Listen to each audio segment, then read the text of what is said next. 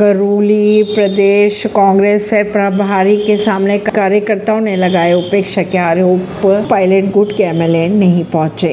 राजस्थान कांग्रेस प्रभारी अमृता धवन करौली में कांग्रेस नेता और पदाधिकारियों के साथ बैठक की। इसमें सचिन पायलट गुट के विधायक शामिल नहीं हुए। बैठक में कार्यकर्ताओं ने अपनी उपेक्षा की बात भी की। पंजाब के सीएम भगवत मान ने जेड प्लस सुरक्षा लेने से किया इनकार, कहा इसकी ज़रूरत नहीं, पंजाब पुलिस की सुरक्षा पर्याप्त है।